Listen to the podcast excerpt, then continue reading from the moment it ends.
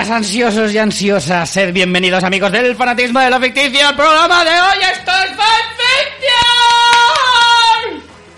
es Fans Fiction! Madre mía, qué chaval. En el episodio número uno de la séptima temporada, el ciento cincuenta y cuatro en total.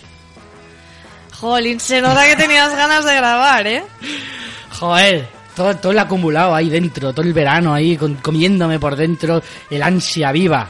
María Santonja, más Santonja que nunca. Bueno, eso no lo sé, no, no, no sé a qué te refieres con eso, pero sí con muchas ganas de grabar. Eh, bueno, esta temporada...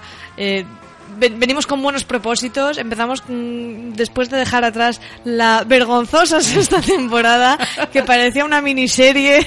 Somos The Walking Dead, tenemos vergonzosas temporadas. Tenemos una temporada vergonzosa y triste que, que, que casi que parece que era de esas que, que les pilló la huelga de guionistas. Me la quito de la boca. Tenía pocos episodios.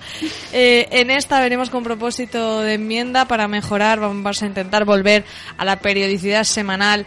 Y la prueba está en que hemos empezado un mes más tarde de lo habitual. Claro, nos venía... Es que lo llevábamos mal todavía, llevábamos los malos vicios de la anterior temporada, pero bueno, mmm, con muchas ganas, con fuerza renovadas tras las jornadas de podcasting, que sabéis que siempre son un chute de energía. Y, y nada, Richie, con, con ganitas de grabar Fans Fiction, que ya tocaba. No, no cojamos nuevos vicios y no voy a dejar de presentarme a mí mismo, Richie Fintano, con el objetivo de batir mi propio récord de triglicéridos. No podemos saltarnos las no, buenas esperemos tradiciones. Esperemos que no. Bueno, señores, primer episodio de la séptima temporada. Eh, lo que está diciendo María, después de un año turbulento, este año va a ser muy diferente. Venimos con una actitud positiva, con muchísimas promesas a nosotros mismos, eh, que esperemos que sean las menos posibles, in, las menos posibles incumplidas. Pero, pero sí, tenemos muchísimas ideas nuevas, tenemos un montón de, de ganas y vamos a empezar con las novedades para esta temporada, muy brevemente, y ya iremos con la mandanga del episodio de hoy, que no se nos olvida. Primera novedad, vamos a dejar todo el spam inicial del principio, salvo uno o dos detallitos nada más, para el final del episodio. Vamos a dejar todo eso para después, con el objetivo de que la gente que nos conozca también un poco, que venga de nuevas, no se tenga que tragar todo el pestiño al principio, aunque a veces generalmente es bastante sí, corto. Sí, sabéis que nosotros a veces contamos, pues si hemos hecho no sé qué en las vacaciones, eh, si vamos a tal o cual evento, no queremos perder eso, pero sí que es verdad que nos pasaba que a lo mejor empezábamos un episodio a los quince minutos y sí. Eso no puede ser. Vamos a entrar antes en materia, vamos a hablar más pronto del tema en cuestión y todos esos temas más para cuando nos quedamos en petit comité, lo, los de, claro. Siempre los de la casa. Los que eh, se quedan a cerrar el bar. Efectivamente. Mira, cuando me, ya han quitado la música. Me gusta ese nombre, cerrar el bar. Va a ser el nombre de la sección final en la que pues ya os contaremos este tipo de cosas. También el producto más molón o más gracioso que nos han comprado con el enlace de afiliados esta semana. Novedades de, pues, de nuestros podcasts. Y intentaremos retomar los comentarios. Siempre con fans ha sido más complicado porque eh, los temas... Mmm, eh, sería leer comentarios de los temas anteriores, pero vamos a intentar hacer eso de leer los comentarios, leer las reseñas. Sí, aunque sean... En esta sección recién bautizado con cer- cómo cerramos el bar. Sí, eh, aunque sea pues eso, un par de un par de comentarios o tres, tampoco hace falta leerlos todos, pero sí al menos alguno eh, lo recuperaremos. Entonces ahora al principio solo vamos a dar un par de detalles. Uno es nuestra página web, eso sí. Eh, pero simplemente mencionar pues que fansfiction punto es donde encontraréis toda nuestra información. Punto. Ya está. Todo lo demás que haga falta decir ya se dirá al final. Y otra... Pero quedaros, quedaros con nosotros a cerrar claro. El bar, que además hoy en concreto, para estrenar esta novena temporada, por supuesto traemos novedades que os contaremos en esta en esta parte final del claro, podcast. Claro, pensar que los que se quedan a cerrar el bar son los que molan. Son ¡Hombre! Los que le dejan pasear por el, dejan pasear por la barra de vez en sí. cuando. Incluso... A los que fuman les dejan fumar, que esa parte a mí no me gusta. A mí pero tampoco, bueno, pero bueno. Pero pasa, pero el, eh, podéis pasa. Hacer lo siguiente, cuando lleguemos a esa parte del programa os dejamos fumar. El resto no. Está fuera, libre de humos, ¿vale? Incluso también... yo a veces que me queda cerrar bares ya de, de, de amigos, pasas tú a la barra a ponerte claro, tu, tu y te tu dejan caña. Ponerte tu copa, incluso te invitan a alguna y ya han quitado la música, te enseñan, te cuentan alguna historia así como de, de, de detrás de las cámaras, ¿no? Entonces esa parte siempre es interesante, hay que quedarse a cerrar los bares. Eh, y por último, la otra gran novedad para esta temporada, que es que volvemos a ser semanales. Bueno, ya lo he dicho yo hace un momentito, pero efectivamente es nuestra intención. No significa que habrá semanas que, que no lo hagamos, pero sí que nos hemos dado cuenta que al final eh, hacerlo quincenal lo único que nos hacía era perder el ritmo. Una vez ya nos lo ha dado dos semanas, la tercera pues parece que no pasa nada, así nos lleva a la cuarta y así nos pasa que hemos hecho esta temporada ridículamente corta, grabando muy Disaster. poco y al final... Bueno, pues siempre se ha dicho, cuanto más ocupado estás y más cosas haces, mejor encajas tu agenda. Y cuando eh, grabas menos, al final no encuentras nunca el momento de grabar. Pasan muchas cosas en la vida. Y, y bueno, fue un experimento, fue un experimento porque íbamos desbordados, porque lo sabéis, porque hacemos otros podcasts, porque tenemos ahora mismo La Tertulia Zombie, porque, en fin, eh, estamos muy activos con, con otros proyectos también. Y, y al final, bueno, al, esta es la séptima temporada. Desde que empezamos nuestras vidas han cambiado mucho. Y, y pues y las circunstancias resulta complicado, resulta sí. complicado mantener el ritmo, pero es verdad que el hacernos quincenales eh, no fue para mejor, sino al contrario. Así que rectificamos, volvemos a la periodicidad semanal, mmm, y, al menos intencionadamente semanal. Intencionadamente y... semanal me gusta. y, y... Sí, que eso no significa que tal. Habrá semanas que a lo mejor vayamos muy liados, que por ejemplo haya mucho festivo y nos, no, no nos encaje, o que alguno esté de viaje o lo que sea. Puede que haya alguna semana que fallemos, pero en teoría nuestra intención es volver a las temporadas de veintitantos episodios, casi treinta, de hacer eh, prácticamente todas las semanas un, un programa. Y bueno, también habrá algunas novedades respecto al tipo de programa que haremos este año, pero bueno, eso ya lo iréis descubriendo poco a poco. Así que creo que para hacer honor a lo que hemos dicho al principio no nos vamos a alargar más y vamos a ir ya con materia directamente. Bueno, con este título que hemos puesto de pelis para el verano, que hemos visto en el verano, que más bien serán pelis del otoño, vamos a llamarle mejor. Lo he, lo he rebautizado y he dicho pelis, series y pelis que ya no son para el verano. Lo he rebautizado. Me parece bien. Sí, porque claro, es que este este guión se hizo a, a primeros de septiembre, que es cuando pensábamos empezar la temporada, pero por circunstancias de viajes, de, de, de enfermedades y demás, eh, nada grave, pero pero no nos no hemos podido empezar antes y, y por eso al final se nos ha quedado casi antiguo, pero no era un tema que siempre solemos utilizar para el inicio de temporada y que no queríamos dejar de, de hacerlo en esta séptima temporada. Rich, es Así que estoy que... viendo que la temporada pasada parecíamos una serie de Netflix de catorce episodios en vez de una serie de Network como hemos sido siempre de, de veinte y muchos. De veinte y muchos, efectivamente. Entonces, por eso, por eso, este año va a cambiar radicalmente. Es una promesa que os hacemos a todos vosotros. Eh, vamos a empezar, venga, vamos a empezar pelis y series, empezaremos por las pelis, las pelis que hemos visto durante este verano. Así a bote pronto yo te digo, a modo de reflexión breve, ha sido un verano bastante desastroso, bastante, sí, bastante. bastante. ¿eh? Yo he visto prácticamente los, he hecho check en todos los blockbusters necesarios, sí. eh, sabéis que el verano es, es un terreno fértil para el, el cine palomitero. Pero aún así, bueno, han, han sido blockbusters correctos, pero nada de, este, nada de espectacular. Nada destacado. Y luego fuera del cine de, de palomitas y, y tal, no ha habido mmm, al menos nada que, que a mí me llamara la atención. Nada. También eh, debo decir que, como siempre pasa y ya sabréis y lloraré en el final del año, estoy viendo mucho menos cine, o sea que también puede que haya visto alguna cosita que se nos haya escapado. Pero de entrada, yo llevo buen ritmo regulín. Este año, eh, lo siento, pero en este año no te voy a acompañar, yo llevo un ritmo estupendo este Ay. año. Es verdad que he bajado un poco, ya digo, con el verano y tal, pero empecé el año muy fuerte, ahora he bajado un poco el ritmo, pero espero que los últimos meses del año, que tenemos algunos estrenos bastante jugositos, tenga otro acelerón. Pero, pero a mí este año me está cundiendo, ¿eh? Eh, bueno, pues vamos, ¿por cuál quieres empezar? Me he dado cuenta de que la mayoría de las que tú tienes yo también las tengo, así que habla tú de las tuyas que yo puedo opinar y luego yo iré rellenando con las que tú no has visto. Bueno, eh, pues si quieres empezamos con Jurassic World, El Reino Caído, de Bayona. Y tan caído, y tan caído. Bueno, pues ya estás dando tu opinión, Richie, ¿a ti no te ha gustado? Nada, nada, nada, nada. O sea, mira que la primera le pude sacar pegas, pero la considero bastante entretenida. La, la volví a ver, de hecho, para, para el estreno de, del Reino Caído, una vez más. Pero... y la disfruté. Creo que es una película muy disfrutable, bastante entretenida. Digo, la primera. Eh, que le puede sacar sus pegas, evidentemente. Pero es que esta segunda, esta segunda me parece muchísimo más deleznable. Creo que esa es la palabra. O sea... coge como todo lo malo de la segunda original porque la segunda original tampoco es que sea un peliculón, coge todo lo malo. Al final la buena de Jurassic es la primera y para de contar, sí. Lo tenemos claro, ¿no? Sí, sí, hombre, eso desde luego.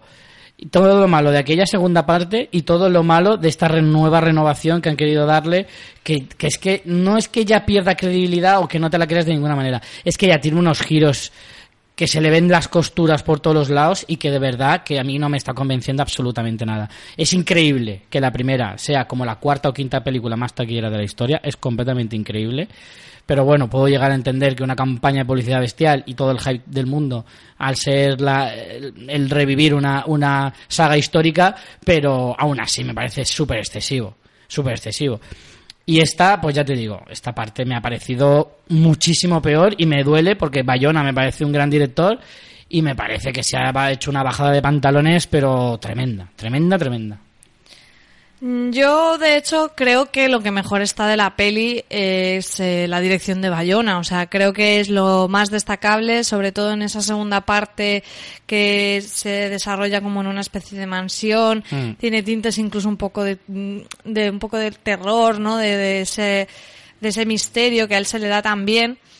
Eh, lo que pasa es que esa parte a mí no me interesa en absoluto. Creo que la primera mitad de la peli, bueno, que es menos de una mitad, ¿no?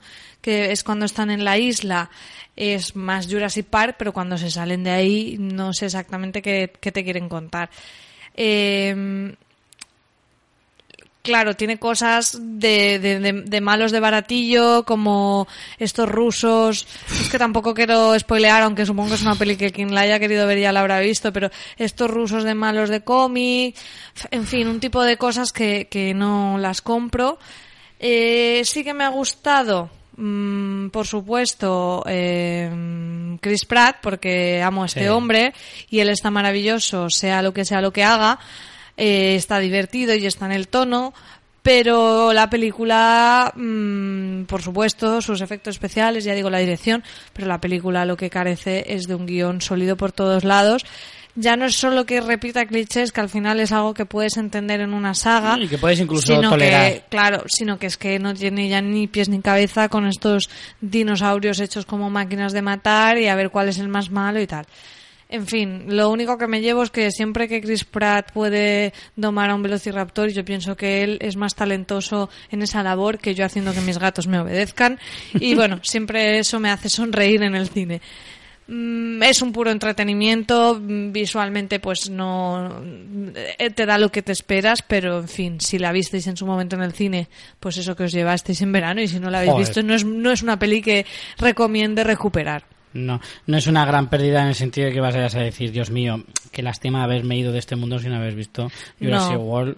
El mundo caído. No. Y yo creo que no merece la pena gastar nuestro tiempo en eso, que hay muchas otras pelis de las que hablar, tampoco mucho mejores, pero desde luego no, no para repartir tanto tiempo a, a esta. Eh, pues mira, yo voy a tirar por una peli de terror que a, a, aparentemente parecía que iba a ser como la peli de terror de este año. Muchos la han querido catalogar de eso y a mí no me ha gustado absolutamente nada. Hablo de Hereditary. Es de esas veces que he salido del cine pensando que me han estafado. De verdad te lo digo, de verdad te lo digo. Pocas pero si veces nos va a quedar pasa. Un programa muy hater, me parece a mí que no sí. No tanto, pero bueno. bueno. Hay alguna cosa que se salva y alguna cosa que increíblemente se salva también. Luego luego lo veréis. Eh, no me ha gustado nada. O sea, Hereditary, tú no la has llegado a ver, ¿no? No. Eh, Sabes que yo el terror ya me da respeto. Ya te cuesta de por mucho. Sí. Sí, y es verdad que Francis también es un poco cagoncete y, y no ayuda en ese en ese aspecto. Me encanta cómo le dan zascos a Francis Arrabal en cualquier podcast. En este le decimos cabroncete, en otro le llaman señoro. El pobre cuando no está... Señoro, me encanta. Eh, a ver, me parece que es una película que, una vez más, como ya es casi tradición, el, el tráiler engaña. Eso le pasa sobre todo, sobre todo a las pelis de terror. Si es que no aprendéis, no ver trailers. Y, y de alguna manera... Mmm, a ver, traiciona un poco la esencia de la película porque evidentemente te la vende de una manera. Eh, no sé si recordaréis el tráiler que sale esta niña con la cara así un poco rara y que no para de hacer este ruido. Qué desagradable. ¿Verdad? Y que yo cuando vi dije, hostia, me parece que puede haber algo de... Mmm, de algo de que la niña y tal. Me parecía un personaje bastante peculiar ya en el tráiler. Luego en la película es verdad que, que parece... que puede tener algo interesante, pero no. Pero se diluye. No, no, al principio sí, pero luego se va diluyendo, se va diluyendo hasta que dices, mmm, vale, a mí lo de la niña mmm, ha sido como, mira aquí, mira aquí, para distraerme. Acabo de ver que uno de mis gatos se, se ha metido, metido en mi mochila. En la mochila de Richie. Ha sido Marla, mira la que pájara. Qué diversión, ¿eh? Bueno, eso no va a perder. Esas cosas no cambian, no ¿eh? No va a cambiar en el podcast. Jamás. Cuando llevamos veintiséis temporadas, seguiremos en las mismas. En fin, eh... no me... Es que no sé cómo explicar. Me da rabia porque como que a la película se la ha catalogado un poco como de... de ¿cómo explicarlo? Creo que solo le gustan a los gafapastes, ¿sabes? Creo que, es, que tiene muchísimo postureo. Ya empiezas a faltar alrededor de esta película, de verdad. Yo no quiero faltar a la gente que la, pues, que la ha gustado, pues oye, enhorabuena. Pero a mí me parece...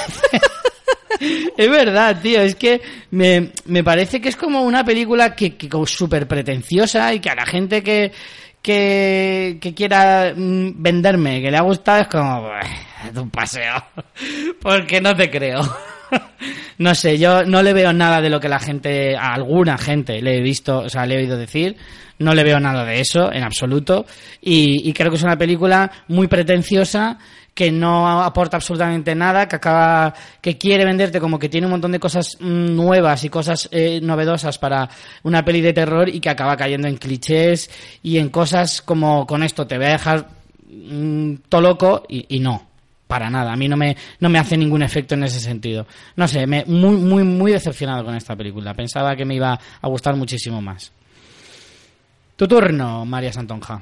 Pues vamos a hablar de otra peli de terror, Mamma Mía dos. Sí que da miedo, sí, sí, sí, sí. A ver, miedo de, miedico del bueno. A mí Mamma Mía dos, eh, bueno, yo debo decir que a mí la primera me encanta, la habré visto tres o cuatro veces, es un... Bueno, placer culpable. Tres o cuatro veces, te lo ojo, juro, eh. te lo juro, sí, sí. Creo que es una película muy buen rollera, tienes que entrar, por supuesto, o sea, si no entras dices menuda patochada absurda. Pero es una peli que me parece mmm, muy divertida, tiene mucho tiene mucho humor, todos los actores se nota que se lo pasaron bomba y encima tiene todas las canciones de ABBA, que al final, aunque no digas soy fan de ABBA, es que ABBA mmm, es, es un icono popular que cuando ves la película te das cuenta de que te sabes el noventa por ciento de las canciones sin claro. necesidad de ser fan. Todo eso en unas islas griegas, una historia muy bonita. Bueno, yo he visto el musical y todo. Me gusta mucho, me lo paso muy bien. De hecho, es, creo que es una de esas pelis que se pueden recomendar. Mira, Richie, aquí, a ti que te gustan las listas, podemos hacer un especial de pelis para ver cuando tienes un día malo. Mm. De estas que te levantan el ánimo. Por ejemplo, me he pasado recientemente con La Llamada. Creo que tiene ese punto, ¿no? De, de, de película así que en un día tonto pues te echas una risa y tal. A mí me pasa con La Lista de Schindler. Bueno, te, tú siempre has sido muy especialito. Bueno, pues todo con, esto... Con el niño del pijama de rayas. Esa sí que me levanta el ánimo. Con eh, todo esto que he dicho, hablo de Mamma Mía, la primera, la original, con Meryl Streep, con Pierce Brosnan, demás. Pero, Richie, ¿eso qué está sonando? Me está, me está sonando el cinturón chocando, o sea, rozándose con la, con la silla esta de cuero que tienes, y no sabía si se oyó o no, y mis caras han sido de ¡uy! Además ha sonado a otras cosas. Sí, sí, sí, juro por Dios que, que no era eso. Vale, entonces, eh, básicamente eso, que, que es una peli divertidísima y tal. ¿Qué pasa con Mamma Mía dos? Para empezar, que Meryl Streep no está. Os voy a hacer spoiler, pero Meryl Streep no está. Y no solo es que no esté, porque bueno, la premisa era un poco original y era conocer el personaje de Meryl Streep en el pasado, ¿no? Entonces te, te veías un poco en flashback cómo ella eh, llega a, a la isla y tal. Problema número uno, que sabemos ya lo que pasó. La historia con los tres tipos, que no sabe cuál es el padre de su hija, es lo que nos cuentan en la primera película. Entonces, aquí lo ves, pero no tiene mucha gracia ver algo que ya sabes lo que pasa. Y después es bajona absoluta, porque tienes ese tiempo pasado, pero en el tiempo futuro Meryl Streep ha palmao y es la hija Vaya. haciendo el hotel más bonito y más tal. Para empezar, me parece una bajona total. Luego, no es, es, es muy melancólica, no es el tono del Mamma Mía original. Eh, después, la historia de flashback no, no me cuenta nada especialmente interesante y luego el principal problema es que las canciones buenas de, de ABBA ya las gastaron en la primera peli. Entonces, claro, en esta pues ya no son los temas más conocidos. Supongo que a un fan eh, de ABBA pues le, le parecerán fantástico, pero no es ese rollo de poder ver la peli y cantar a la vez que, que, que tenía de divertido, ¿no? Un poco sin galón, incluso sin, sin, sin necesidad de subtítulos ni nada en la primera peli, porque la mitad no te suenan. Y luego algunas, algunas le toca repetir de, de la primera, pero con números un poco menos chulos que en la primera. Luego Cher solo sale al final, aunque la sale en el tráiler, sale más o menos cinco minutos y todas sale las... Sale más o menos lo mismo que en el tráiler, ¿no? Pues un poquito más. Entonces, pues un poco bajón, la verdad. Luego encima lo vi en un cine de verano donde el sonido no estaba muy bien. Yo creo que lo que hacían era para... Eh, para que se oiga bien en, en el exterior, suben un poco la pista como de, de, de voz y bajan la de música. Claro, para un musical es una cagada absoluta porque no tienes esas subidones de música, o sea que eso tampoco ayudó eh, y, y puede que en, un, en una pequeña parte influyan en, en esta opinión que tengo de la peli. Pero aún así, ya os digo que me pareció muy decepcionante. Y es como, decepcionante, mamá mía dos, ¿qué te esperabas? Bueno, pues me esperaba como la primera, jolín, que me lo pasé tan bien. Así que, pues una lástima. Si os gustó la primera, volverosla a ver. Eh, ahora mismo, por ejemplo, en Netflix la tenéis disponible. Y, y dejaros de mamá mía dos. Me has convencido, ¿eh? Pero de no verla. Bueno, no creo que fueras a verla igualmente. No. Para nada. Eh, vale, yo voy a hacer un poquito de trampa porque esta no es de cine. O sea, quiero decir, sí es una película de cine, pero no la vi en el cine, sino que la vi eh, este verano, pero ya en mi casa. Eh, se trata de Una vida a lo grande, la última película de Alexander Payne, eh, protagonizada por Matt Damon. Eh, si la recordáis, es esta historia en la que puedes hacerte muy pequeño y es una manera de... Con un tráiler que prometía algo que no, que no sería, ¿no? Mm, bueno, bueno. Eh, ahí hay un matiz, ¿eh? Hay un matiz. Eh, en la historia lo que hacen es, eh, te proponen que si tú te haces pequeño, ¿vale? Que hay una máquina, un proceso científico en el que te pueden eh, hacer tan pequeño, prácticamente como de unos doce centímetros. Y, y entonces, claro, los recursos se aprovechan mucho más. Tú puedes vivir en una... Tienes una calidad de vida, pues eso. Mayor. Mm, si tú te haces mm, como un... No, no recuerdo el porcentaje, pero decían que era como un noventa y no sé cuántos más pequeño, pues tú... tu vida aumenta noventa y nueve veces. O sea, tu, tu... Joder, tu nivel de vida, quiero decir, ¿no? Entonces, eh, pues con una cantidad que tú ahorres, pues vendes tu casa y no sé qué, con eso tienes para vivir toda la vida siendo pequeñito. Más Hombre, o menos. Claro, en una habitación que tuvieras, pues eso claro. Se supone una mansión, ¿no? Claro, hacer una maqueta. La comida, el alcohol... Exacto, todo ese tipo de cosas son mucho más aprovechables teniendo una, eh, viviendo en una ciudad miniatura. Entonces, la gracia del principio, bueno, no sé si contarlo porque igual es un spoiler, la, la cuestión es que el protagonista empieza casado pero luego ya no lo está, voy a decirlo así, ¿vale? Eh, pero eso salía en el tráiler, ¿eh? Salía en el tráiler. Sí. Pues al final se queda se queda solo, eh, siendo pequeño, y entonces él tiene como un momento ahí de, de, de buscarse a sí mismo y tal y cual. En ese momento la película pierde totalmente lo que es la comedia, ¿vale? Eh, llega un punto en el que sí que empieza como una... Com- no es una comedia eh, de situación, ¿vale? No es una comedia... Ni siquiera es una comedia de, de, de al uso, ¿vale? Es una comedia, pues, de las de Alexander Payne, ¿vale? Uh-huh. Que son comedias muy ligeritas de, de reírte tres o cuatro veces en toda la peli y ya. No, no, tampoco hay que buscar las películas de los hermanos Farrelly ni nada por el estilo. Entonces, sí que es verdad que en el tráiler te lo pintan de otra manera, te pintan como que es una comedia mucho más desternillante y no lo es. Uh-huh. El problema está en que la película sí que pretende ser una comedia, pero que igual se ha pasado con la ligereza. ¿Me entiendes? Empieza, o sea, se olvida tanto de la comedia y empieza a, comer, a convertirse en un drama tan profundo que al final no es ni una cosa ni la otra. A mí este concepto de dramedia a veces mezcla bien, pero otras veces... Eh, Tú no eres nada de dramedia, o sea, eso para empezar. A ver, también. No soy de dramedia porque creo que es súper difícil combinar las dos cosas en su justa medida. Y a veces te lo venden como dramedia cuando al final no es ni una cosa ni la otra.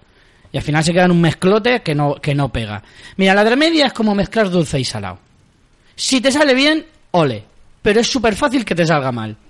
Me, me gusta mucho la metáfora. Creo que es parece? de las mejores que te he oído nunca. Gracias. Sin ser de fútbol, que son tus... No, es verdad. Pero cuando no hay fútbol, comida. Pues creo que va un poco en esa, en esa línea. Eh, y, y creo que es eso, cuando no mezclan bien, pues al final te sale un batiburrillo de cosas que, que cuando estás en un momento así como muy, muy, ¿cómo decirte? De, muy de, de, de climas dramático, pues me sueltas una coña que como que no viene a cuento. Y cuando vendría bien una coña, no la haces. Y te por... quedas ahí como... Claro, y es quería, como, ¿no? ¿En algún momento de la peli me voy a reír? No. Y justo cuando estás en el momento en el que no te quieres reír, pum, te sueltan un chiste que no viene a cuento. Por eso te digo que es que es muy complicado jugar con eso. Y pues eso, una vez más, el tráiler pues nos juega una mala pasada, que eso ya lo sabíamos, y, y en fin. También decepcionante.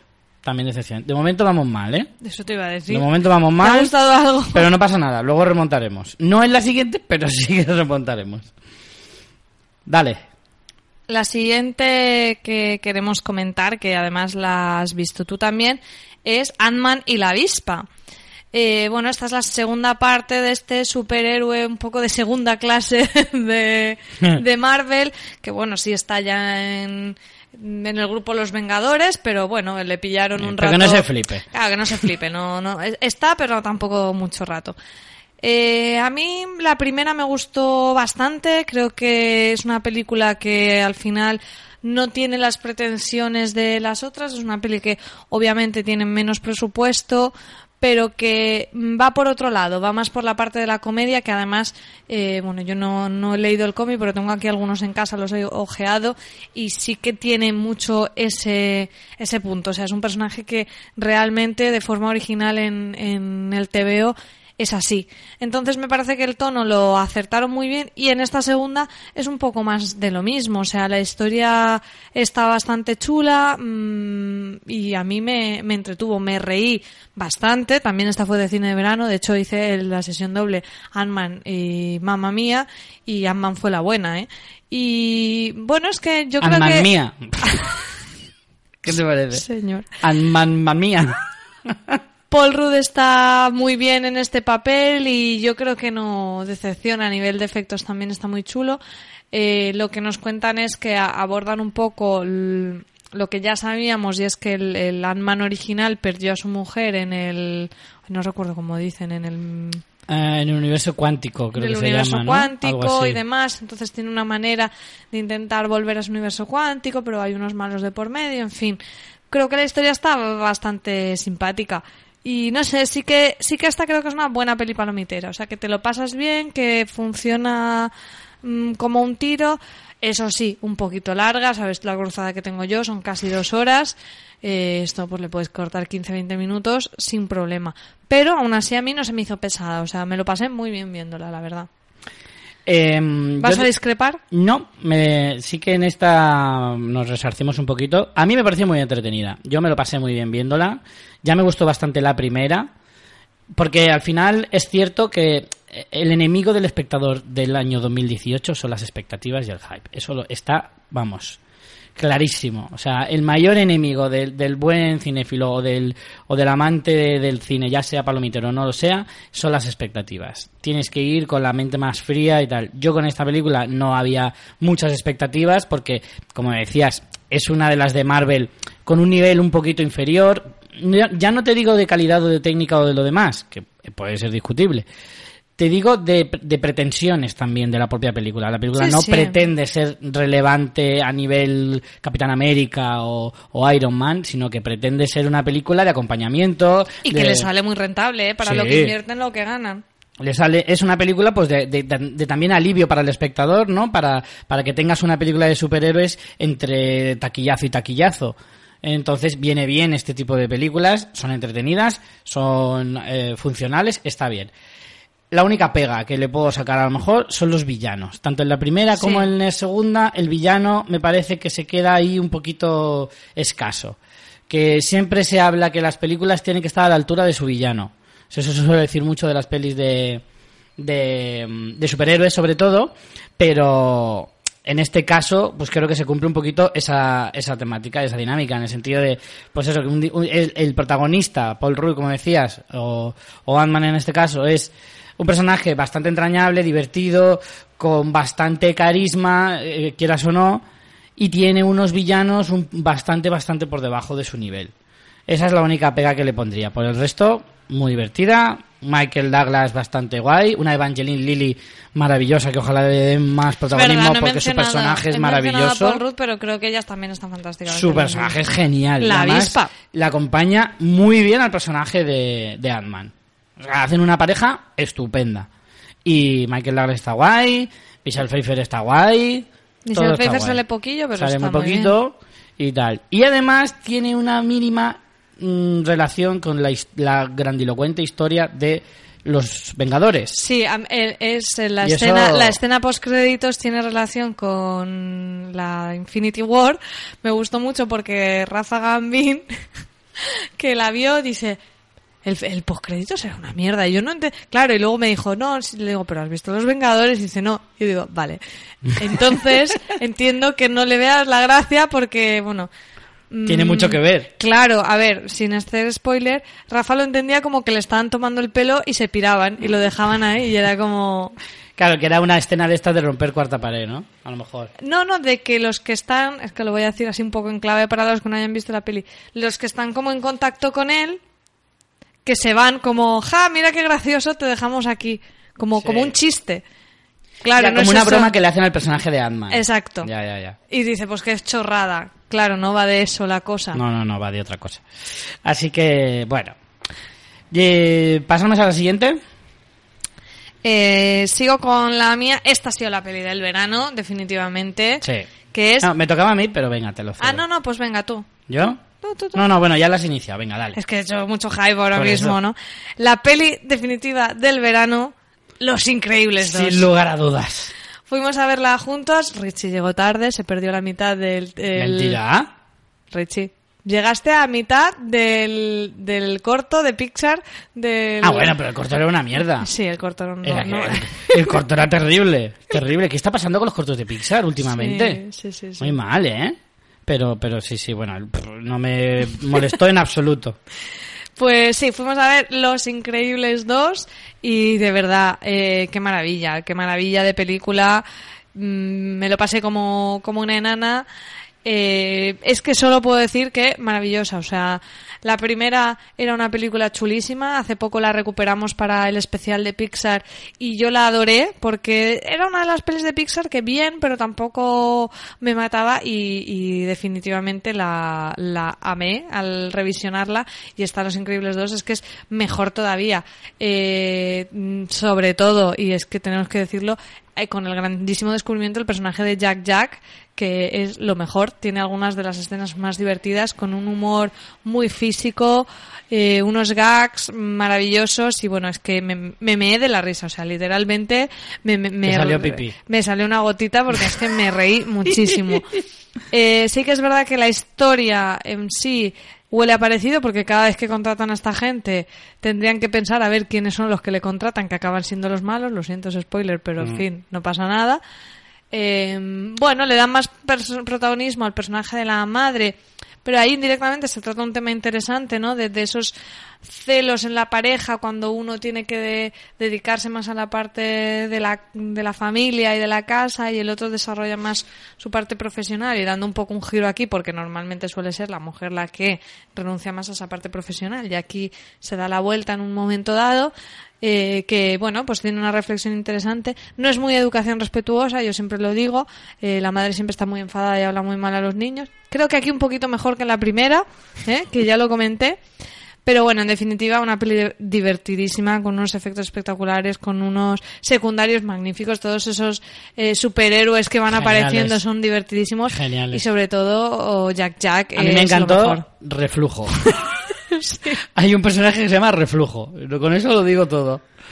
Eh, estoy totalmente de acuerdo. Es la, sin duda, la película del verano y de las mejores del año, sin lugar a dudas. De hecho, es que esta película ha tardado muchísimos años en venir. Tenía que haber eh, venido mucho antes, creo yo. O sea, la secuela de Los Increíbles, cuando, cuando la fiebre de los superhéroes no existía, estaba Los Increíbles.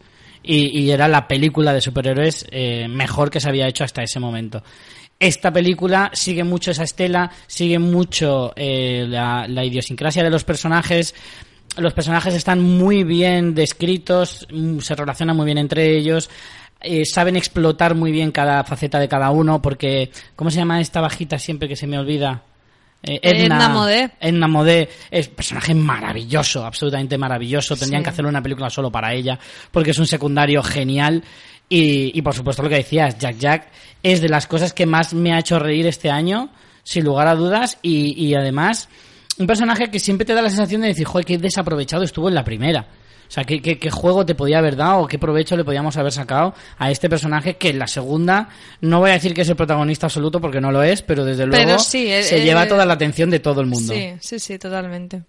Y aparte que, que piensas, joder, es el superhéroe definitivo porque tiene un montón de poderes. Tiene todos, tiene todos, tiene el combo definitivo que, ha, que por ahí es cuando vemos que Edna le hace ese super traje especial para adaptarle a, a todo lo que tiene. Es maravilloso, es maravilloso y, y desde luego que a mí me, me hizo disfrutar. Creo que la última vez que disfruté tanto con una peli de Pixar, mira, Coco me gustó mucho, pero no tanto por reírme, sino por lo preciosa que me parece. Pero creo que la última vez que me reí tanto en una película fue con Inside Out, sobre todo con una peli de Pixar. Mm. Y, y es la sensación es la misma, de decir, joder, qué, qué bien me sienta ver películas de estas en el cine, cómo lo disfruto, cómo salgo de la sala, como si la viera teniendo diez años. Es, es una maravilla. Esta sí que es absolutamente imprescindible y esta va a mi top de, de mejores películas del año, pero seguro, vamos. Bueno, tira tú de alguna de estas que hayas visto que yo no he visto. Por ejemplo, tú has estado muy pesado con una en concreto. Sí, maravillosa. Maravillosa. Esta sí que se la recomiendo a todo el mundo. Si tú antes decías ese placer culpable con Mamma Mía y tal, yo también me hice una sesión doble de autocine, maravillosa, aquí en Alicante. Y atención, la primera era mala, pero la disfruté un montón. La segunda era mala y la disfruté cero. Era asquerosamente terrible. La primera era Megalodón. Megalodón. Es que además es que te llena la boca cuando lo dices. Es maravillosamente... Es, es cine de serie B con mucho presupuesto, ¿vale? Es eh, el Sharknado, pero con muchísima pasta. Pero Sharknado, Sharknado, además de ser mala por sus efectos, es que tiene un guión terrible y unos actores lamentables. Pues imagínate que le pegas un lavado de cara a Sharknado y te sale una película... Mezcla, mezcla, atención a lo que voy a decir, mezcla Sharknado con Tiburón... ¿Vale? En plan, algo terriblemente malo y algo terriblemente bueno, lo mezclas y te sale Megalodón. ¿Vale? Te sale una película de mucho presupuesto. Pero el nombre es de engendro, ¿no? De, de haber mezclado cosas, Megalodón. Correcto. A ver, es una película, es una película de, de Jason Statham, ¿eh? El actor que históricamente más veces ha interpretado a sí mismo, ¿vale? Pero...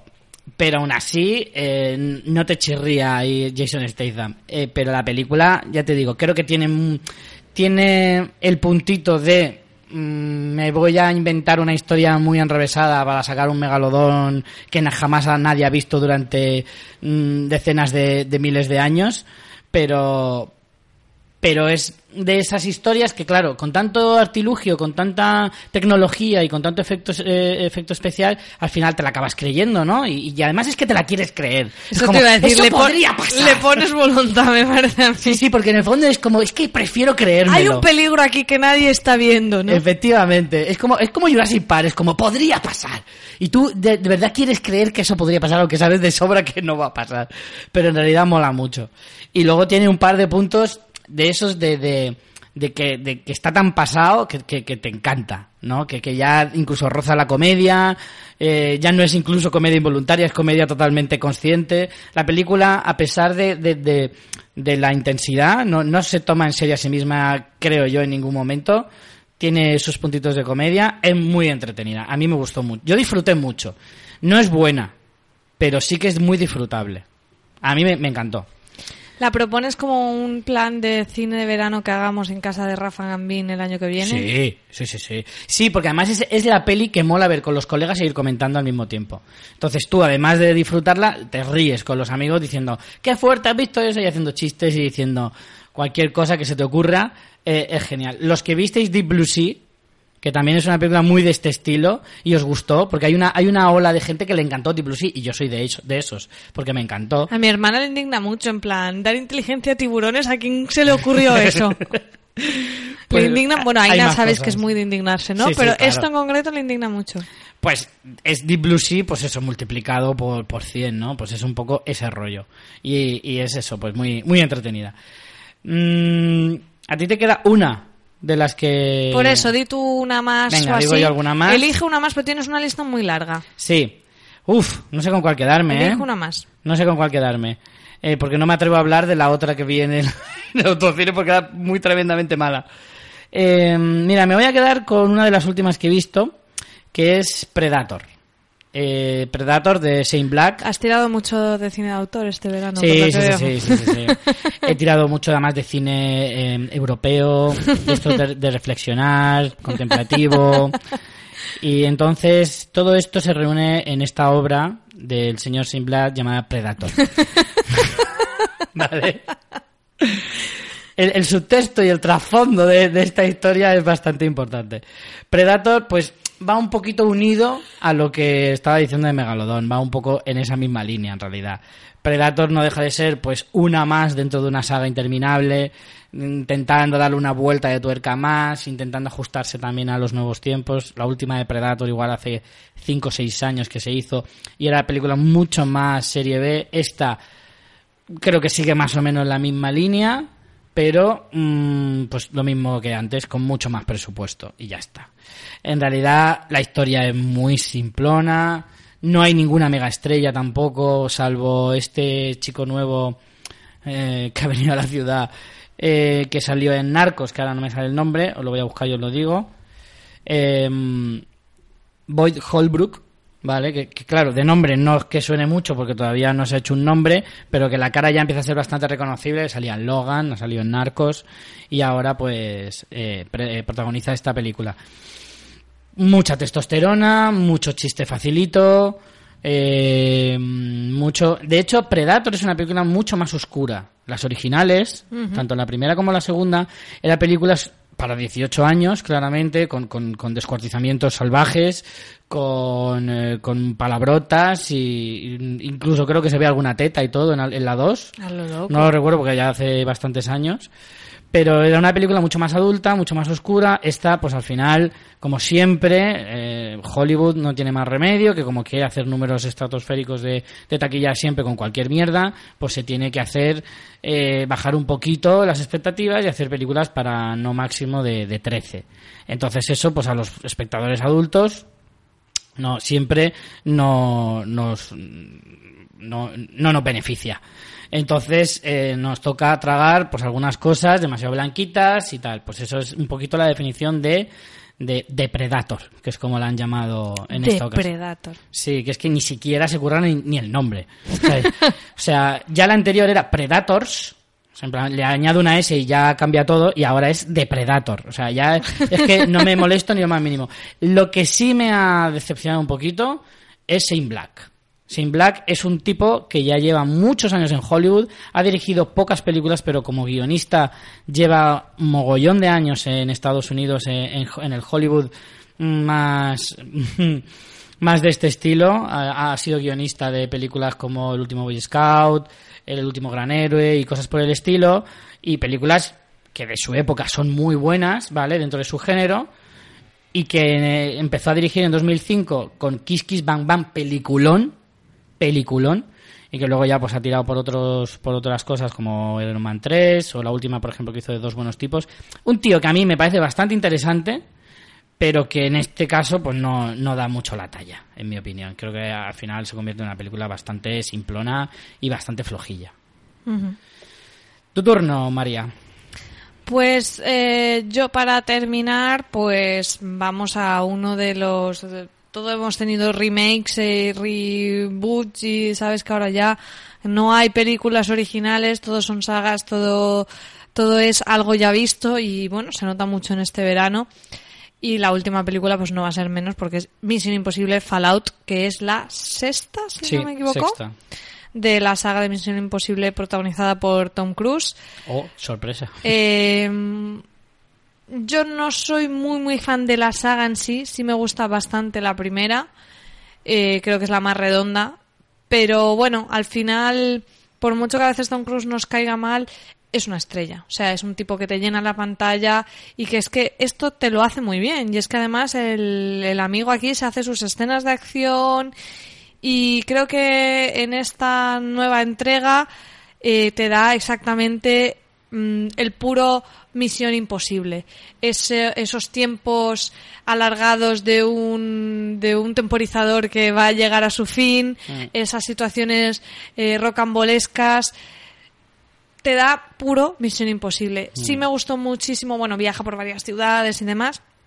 La trama de intriga, pues bien, pero como siempre es casi un McGuffin, ¿no?, en estas películas. Me gustó mucho las, mmm, la parte que se desarrolla en París. Creo que tiene unas persecuciones impresionantes. Yo, no siendo súper, súper fan del género de acción, me parece que, que en Misión Imposible Fallout hay una acción chulísima. Y bueno, luego sí que es verdad que te hueles enseguida quién va a ser el traidor, el malo, ese tipo de cosas de guión. Pero bueno, tampoco necesitas otra cosa. Eh, me lo pasé muy bien, me gustó bastante más de lo que esperaba, porque sí que es verdad que las anteriores de Misión Imposible, pues yo ya fue, las veía un poco como por inercia, pero tampoco me, me emocionaban demasiado. Creo que esta ha subido un poco el nivel respecto a las anteriores entregas. Sí que me, se me hizo un poco larga, sobre todo la parte final. Es como, vamos a ver, volviendo a lo del temporizador, me has puesto que dura diez minutos y me estás metiendo media hora de película en ese momento de diez minutos de que va a estallar la bomba definitiva. Dos horas veintisiete minutos, eh, no, amigos, o sea, no tengo paciencia para eso, incontinencia urinaria, o sea, necesito levantarme.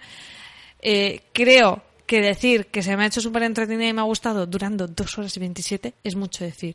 Si la hubieran recortado y hubieran arreglado algunas cosillas de esas de guión que te digo de que es como, jolín, si es que se ve venir, eh, sería una peli excelente. Tal como está, es una peli notable, muy entretenida y sin duda creo que después de Los Increíbles dos es mm, posiblemente la que más me haya gustado de lo que he visto este verano. Tú también la has visto, ¿verdad, Richie? Sí, sí, me... estoy bastante de acuerdo en general. Eh, yo sí que soy bastante fan del género de acción y demás. Me gusta más en las pelis de espías de este tipo, rollo, pues el, el James Bond de tapadillo y tal, pues eh, me mola. Estoy totalmente de acuerdo. Yo soy mega fan del de Tom Cruise actor. Mega fan. Me gusta muchísimo Tom Cruise. Es de eh, las pocas estrellas que quedan, en sí, realidad, sí, si lo es, piensas. Es casi casi el, el apodo de, de Tom Cruise. Tom Cruise, la casi la única estrella que queda. Sí. Eh, siempre decimos lo mismo de Tom Cruise, pero es que es la realidad, es verdad. Es un tipo que, que, que, que maneja el medio como, como nadie a, a día de hoy. Y, y a mí es que es un tipo que me cae bien. Como actor me cae bien. O sea, es un tipo que me interesa siempre. Es verdad que lleva muchos años haciendo el mismo papel, que esta no es, desde luego, es con, es no es ni la mejor, ni la segunda, ni la tercera mejor de la saga, seguramente. El, es verdad que el guión es bastante flojillo, en el sentido de que, es que se, le, se le ve venir muy, muy de lejos, y este, peli, este tipo de películas sí que les exiges al menos un poquito más de intriga, un poquito mm. más de dame un giro final chulo. Al final es de espías, es acción, sí. pero... Sí, pero, se supone que es de espías. Claro, por eso tiene que haber una cierta intriga, ¿no? Y en el claro. en, a día de hoy ese tipo de cosas están muy en valor. O sea, no me basta solo con la acción, me tienes que dar algo más, porque hoy en día las películas de acción evolucionan a un ritmo bestial y cualquier cosa te puede hacer una peli de acción bastante decente. Mm. Esta es una saga ya muy mítica, que lleva muchos años y que ya le exiges un poquito más. Le exiges que al menos te sorprenda. Porque sabes que hay cosas que son irremediables, sabes que se va a salvar siempre en el último momento, que siempre va a estar a punto de morir un montón de veces, siempre va a ir con esa cuenta atrás, mítica y todo lo que tú quieras. Entonces el espectador ya sabe todo lo que eso va a pasar. Entonces tienes que darle algo más, un puntito. Y luego aparte tenemos esa parte, otra otra dinámica que hay tanto en Estados Unidos ahora, en las películas en general y las series sobre todo, en que siempre hay que volver al pasado, siempre hay que remezclar un poco las historias de películas anteriores. Misión Imposible estaba muy ajena a eso. Siempre iba película individual, película ajena a todo, el único ahora factor... Ahora todo tienen que ser sagas y universos. Esto sí. Eran entregas que, jolín, pues tenías... El único factor común denominador prácticamente era Tom Cruise y Bing Rames, sí. que es el que hace de, de, de, de el negro grandote. Eh... Casi todo lo demás era nuevo en cada peli. Y en esta, pues otra vez tienes que volver al pasado de Ethan y volver a remover cosas y tal, que en algunas ocasiones se agradece, que en algunas ocasiones está muy bien, pero forzarlo porque sí, porque es la dinámica y es la moda ahora mismo, tampoco. Mm. A mí me parece, tú has dicho notable, yo le doy un bien, porque mm. soy un poquito más exigente con este género, porque me gusta más, y, y yo le daría un bien más que un notable. Pero... pero la película se defiende, se defiende. También quizá ha, ha venido como muy... Eh, el Ethan de esta entrega es como súper buenismo, un poco exagerado, que él era un poco así, pero sí. ¿No te parece un poco demasiado en esta. Hombre, siempre hay que darle como un puntito más, ¿no? Siempre hay que re- darle un extra, regalarle un poquito más al personaje, y ya con el tiempo empieza a ser cada vez más difícil y que, que te entre, ¿no? La, la nueva cosa que va a hacer que esto funcione o no funcione. Pero bueno, mmm, sí que estoy un poco de acuerdo en lo que decías. Y ya para terminar el bloque de pelis, eh, la última de las que he visto yo, por desgracia tengo que no tengo más remedio que volver otra vez a jitear un poquito. Eh, otra saga que continúa eh, probablemente muy necesario, muy necesariamente, que es Ocean's Eight, que esta creo que tú también la has visto, ¿no? Sí, esta también. Eh, es que, de hecho, estoy repasando y todos son, menos Megalodón que has visto tú, todos son segundas, sí, terceras, cuartas partes, sagas. Yo menos Megalodón y Una vida a lo grande, todas las demás son continuaciones de, de alguna saga o, o algo así. Ocean's Eight, por supuestísimo, pues no cubrió para nada en mis expectativas. Me ha parecido una película extremadamente floja.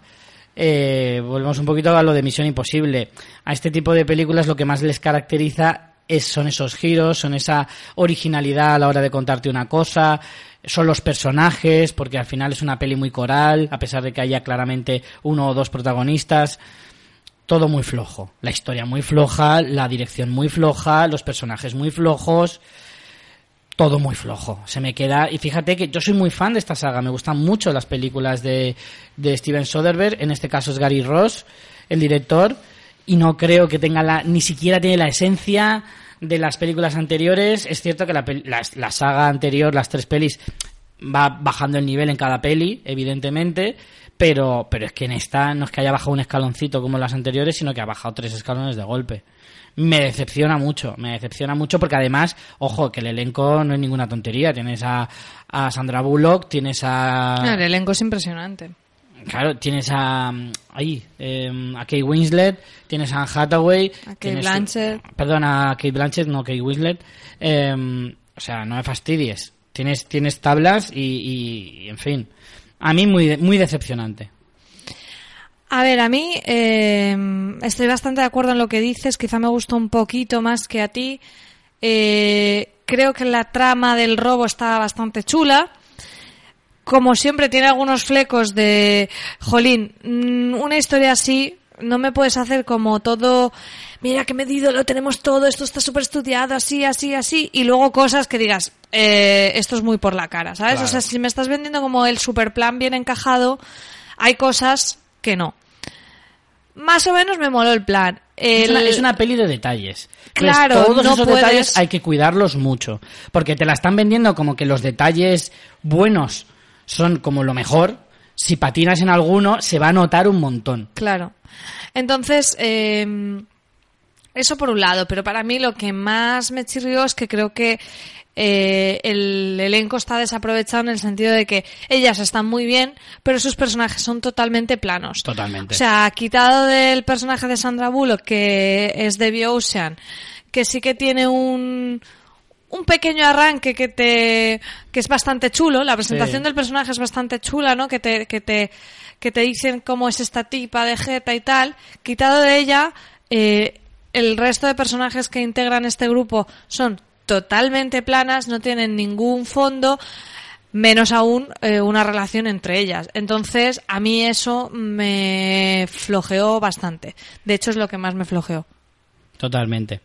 Vamos a pasar al, al bloque de series mientras uno de los gatos de María se vuelve esquizofrénico. Está, está dando vueltas sobre el suelo y maullando. Pero como una loca. Marla, ¿qué pasa? Vamos con el bloque. Es que nunca, nunca la había visto hacer eso. Está yendo a la olla. Está dando volteretas y maullando. Vamos con el bloque de series. Vamos eh... a grabar un vídeo para los mecenas. Vale.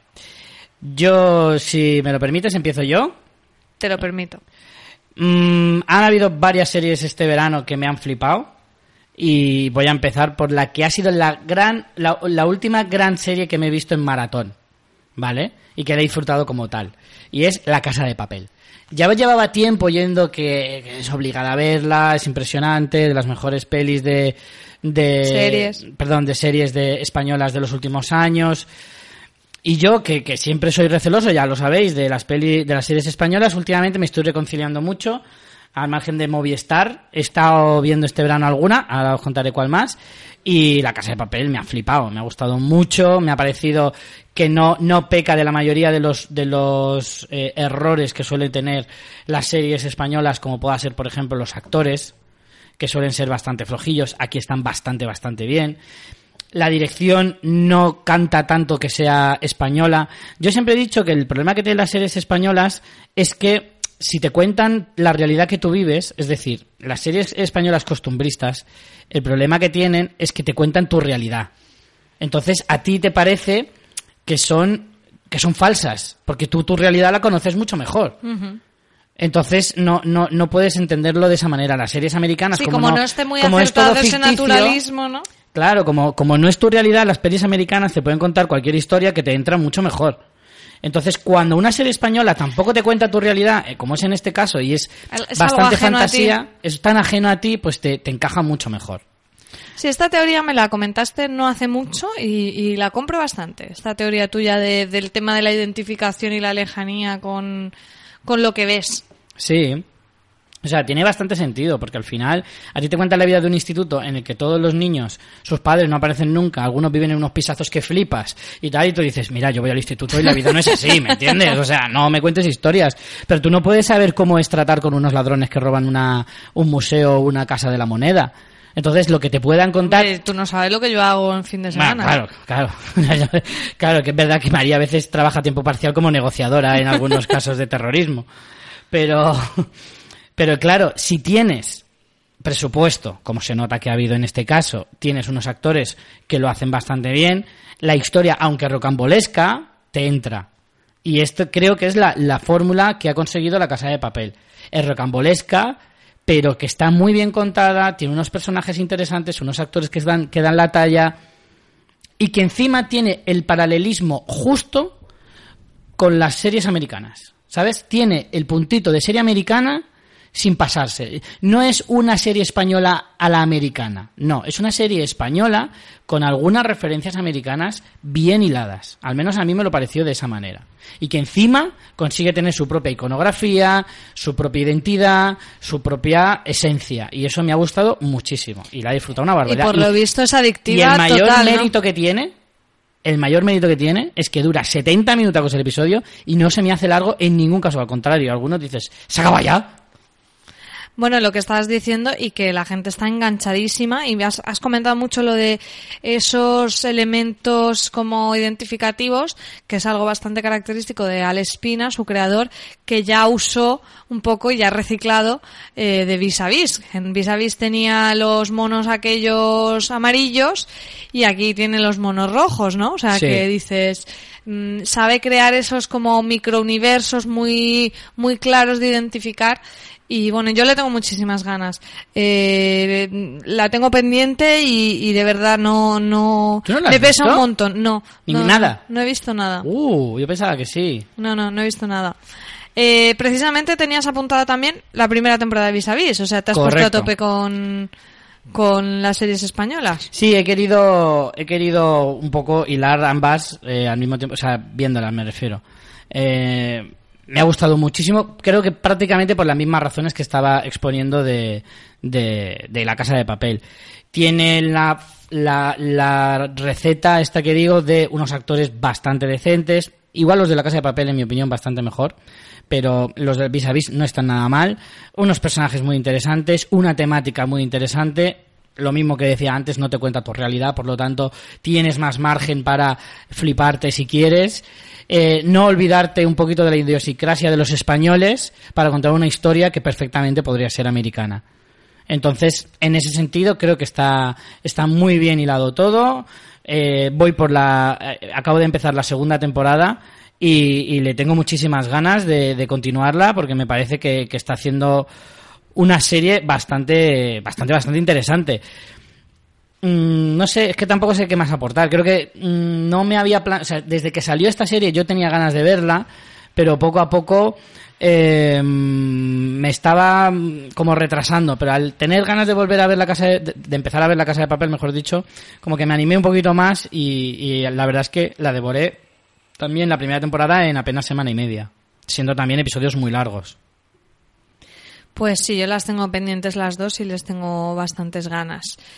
Eh, yo, hablando un poco de devorar, pues creo que te voy a decir lo que he devorado y hecho maratón que hacía tiempo que no hacía, y ha sido Élite de Netflix, que también es una serie española, es una es la última serie española eh, de producción propia de Netflix, una serie de solo ocho episodios que yo vi en dos noches, y porque tenía que trabajar, que si no creo que la hubiera visto en una noche. Nos cuenta cómo se derrumba un edificio, un instituto de pues de barrio normal, de un barrio trabajador, y bueno, tienen que reubicar a los alumnos, y cuatro de los alumnos de este, perdona, tres de los alumnos de este instituto eh, son becados para ir a un colegio de élite, como el propio nombre indica, pues el más megapijo y, y de estatus de Madrid, donde están pues todos los hijos de marqueses, ricachones, embajadores y de todo. Tenemos el contraste entre el juego de, de esos dos mundos que colisionan, que además eh, desembocan en un asesinato. Entonces la historia está contada desde el desde como en flashback. Tenemos los interrogatorios de la policía a diferentes personajes que llevan a el momento de llegada de, de esos nuevos alumnos. Y eh, bueno, pues al final del primer episodio descubrimos quién es la víctima, y al final de la temporada descubrimos también quién es el asesino. Me ha encantado, o sea, creo que es mierda de la buena, pero de la buena, o sea, tiene todo lo bueno de Shonda, tiene todo lo de Gossip Girl, es muy consciente de sí misma, muy diva, pero luego, aparte de eso, no solo entra en el mamarracheo de, de el juego de ricos pobres, sino que es una serie de adolescentes, pero que no trata a los adolescentes como idiotas. Ellos tienen problemas reales, los personajes están súper bien, son personajes que te crees, que conectas con ellos y que tienen que, que tienen historias interesantes, y a mí me ha encantado, o sea, me ha fascinado, y es que la recomiendo un montón. Hicimos en, en Fuera de Series un podcast de razones para ver Élite, que ahí, si queréis escucharlo, me enrollo más, con Álvaro Nieva y María Sut. De, durante media hora hablamos de, de, de por qué nos ha flipado esta serie, porque es mmm, muy divertida, mmm, te engancha un montón, la historia del crimen te, te intriga, luego tienes todos los secretos, puñalas y lo que quieras, pero es que encima los personajes están muy bien tratados. Y luego tiene un personaje interpretado por Miguel Herrán, eh, Cristian, que es que os enamorará. Este chico es, es que directamente os enamorará. ¿Este que salía en La Casa de Papel? Sí, sí. Y Joder, a mí La Casa de Papel me da buena rabia. Pues Richie, mírate Élite, ¿eh? Porque te la vas a ver en una tarde. Sí, sí, sí. Este fin de te la terminas y en el próximo episodio nos cuentas qué tal. Este fin de es muy probable que caiga. Y si quieres hablamos de otra serie española, porque estamos a tope de series españolas. De, claro, de hecho estoy viendo que, la, irreconocible, que la mitad de lo que he visto son series españolas. Eh, te voy a decir una muy brevemente porque no me ha gustado y tampoco me quiero enrollar, que es Gigantes, de Enrique Urbizu, de Movistar. A mí no, no me ha gustado esta historia. En la primera es, es esta de los tres hermanos en plan mafiosos y con José Coronado de padre, que parece gitano, pero luego parece que no en la historia, porque justo el tema de los gitanos y el racismo tiene bastante peso. Eh, Coronado sale en el primer episodio, ya os lo digo, o sea, luego... Y ya no sale más. Ya no sale más. Pobre, bueno, sale en una ensoñación luego. Eh, no, me ha echado mucho para atrás. O sea, Coronado tiene habla perfecto como habla el vocalizando, y luego te mete un paná y no sé qué, como enciendo que es de Algeciras, pero que se le olvida como en el ochenta por ciento de las frases, y a mí eso me sacaba muchísimo, porque era como, ah, si voy a decir na o to para hacer que soy andaluz, pero luego digo una frase perfectamente pronunciada que no. Pero luego al final eso es lo de menos. A mí la historia no... me parece que está muy en... ¿Sabes cuando enrevesan algo pero que en realidad es sencillo pero te lo complican como para, para que parezca mm. más? Y luego cosas directamente sin sentido de guión. Es una pena porque creo que los actores están bastante bien y los personajes están bien, pero no me ha gustado para nada el guión. Ni el de la historia ni el propio texto, ¿no? Que al final ves a actores leyendo un texto y decir, es que nadie habla así, es que no me estoy creyendo nada. Mm. Son seis episodios, eh, he leído un poco de todo, a bastante gente le ha gustado, o sea que...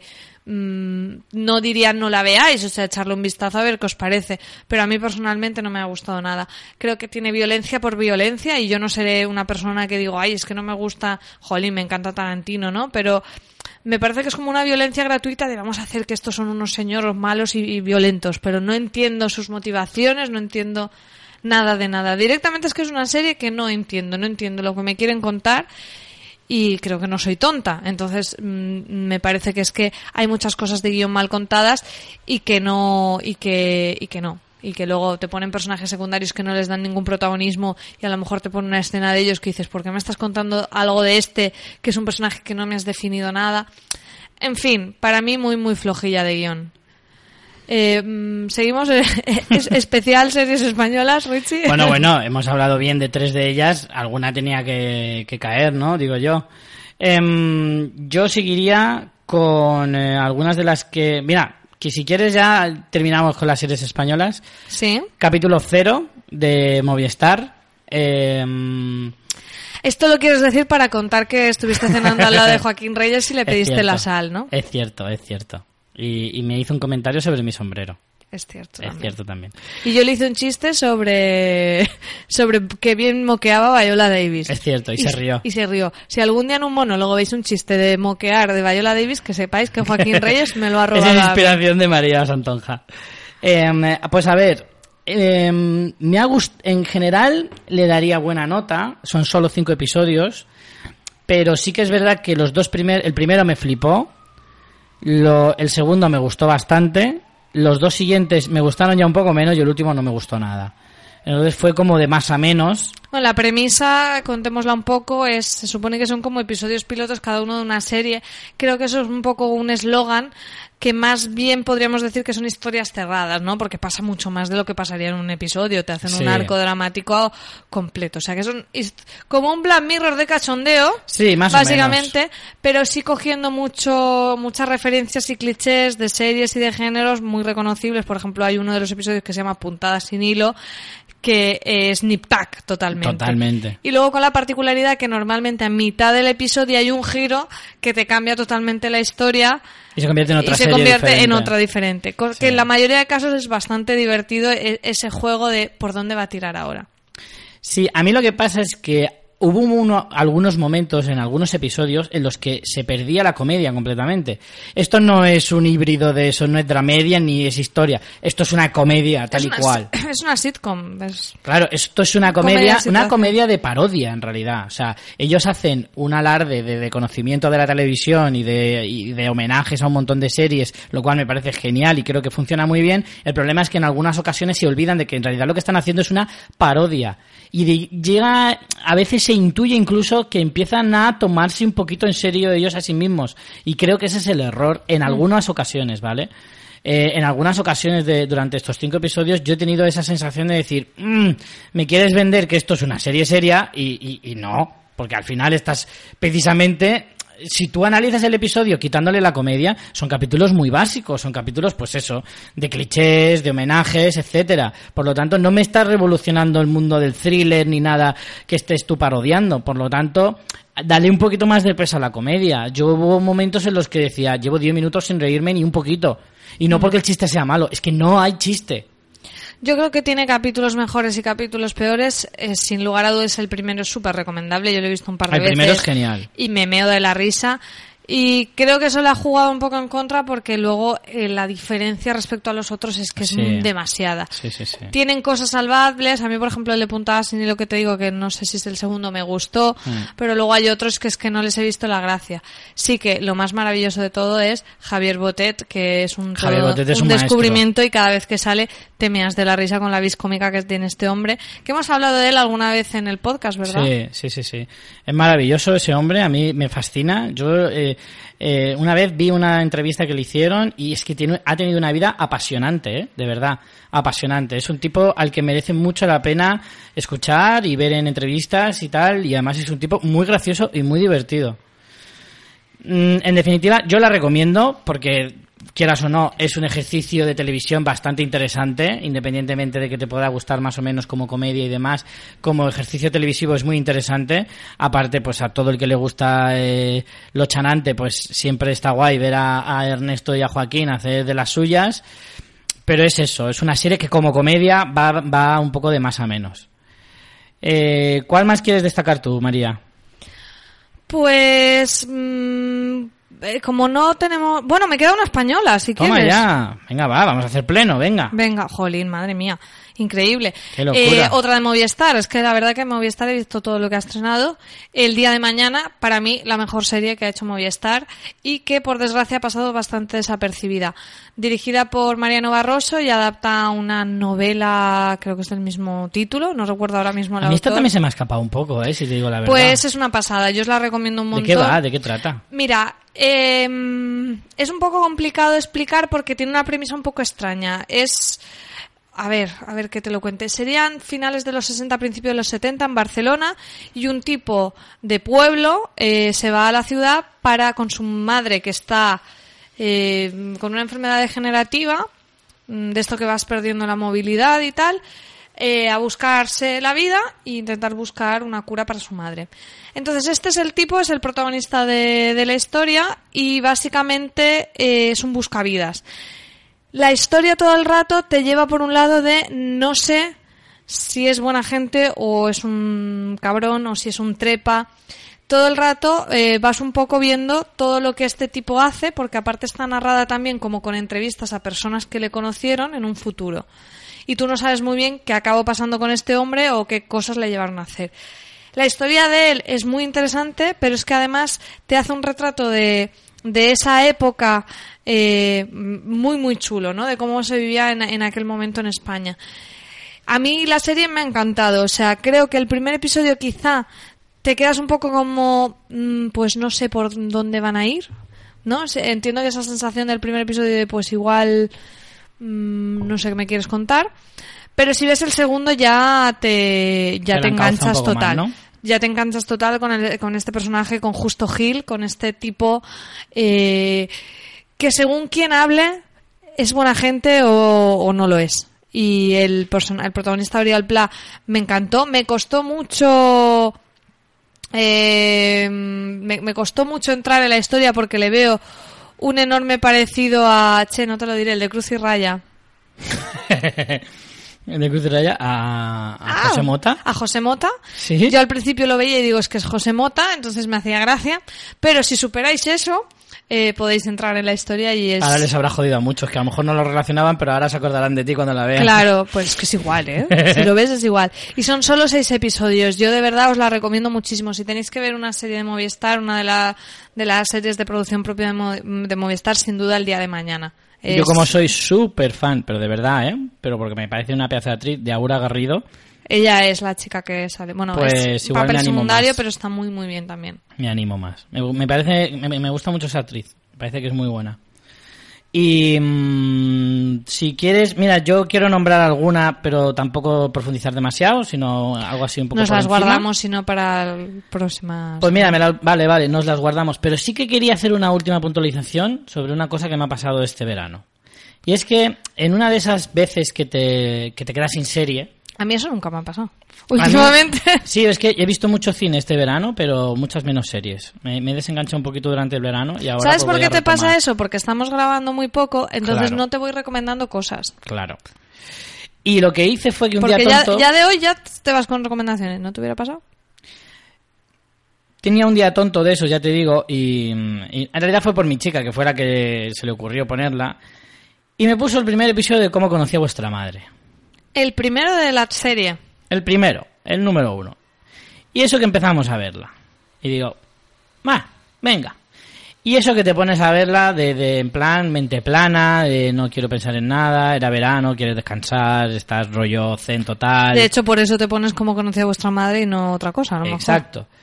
Y esto que la sigues viendo, y la sigues viendo, y la sigues viendo, y nos cascamos toda la serie entera otra vez desde el principio. ¡Ostras! Enterita, enterita. Es verdad que, o sea, yo, ella a veces se ponía a ver capítulos y yo estaba haciendo mis cosas, o no estaba, o estaba trabajando, y me saltaba algunos episodios, pero en base he visto la mayor parte de la, de la serie, y... Y esto que te la ves mientras estás cocinando y demás, pero aún así estás, eh, me, me la he vuelto a ver, y he hecho una reflexión absoluta sobre esta serie...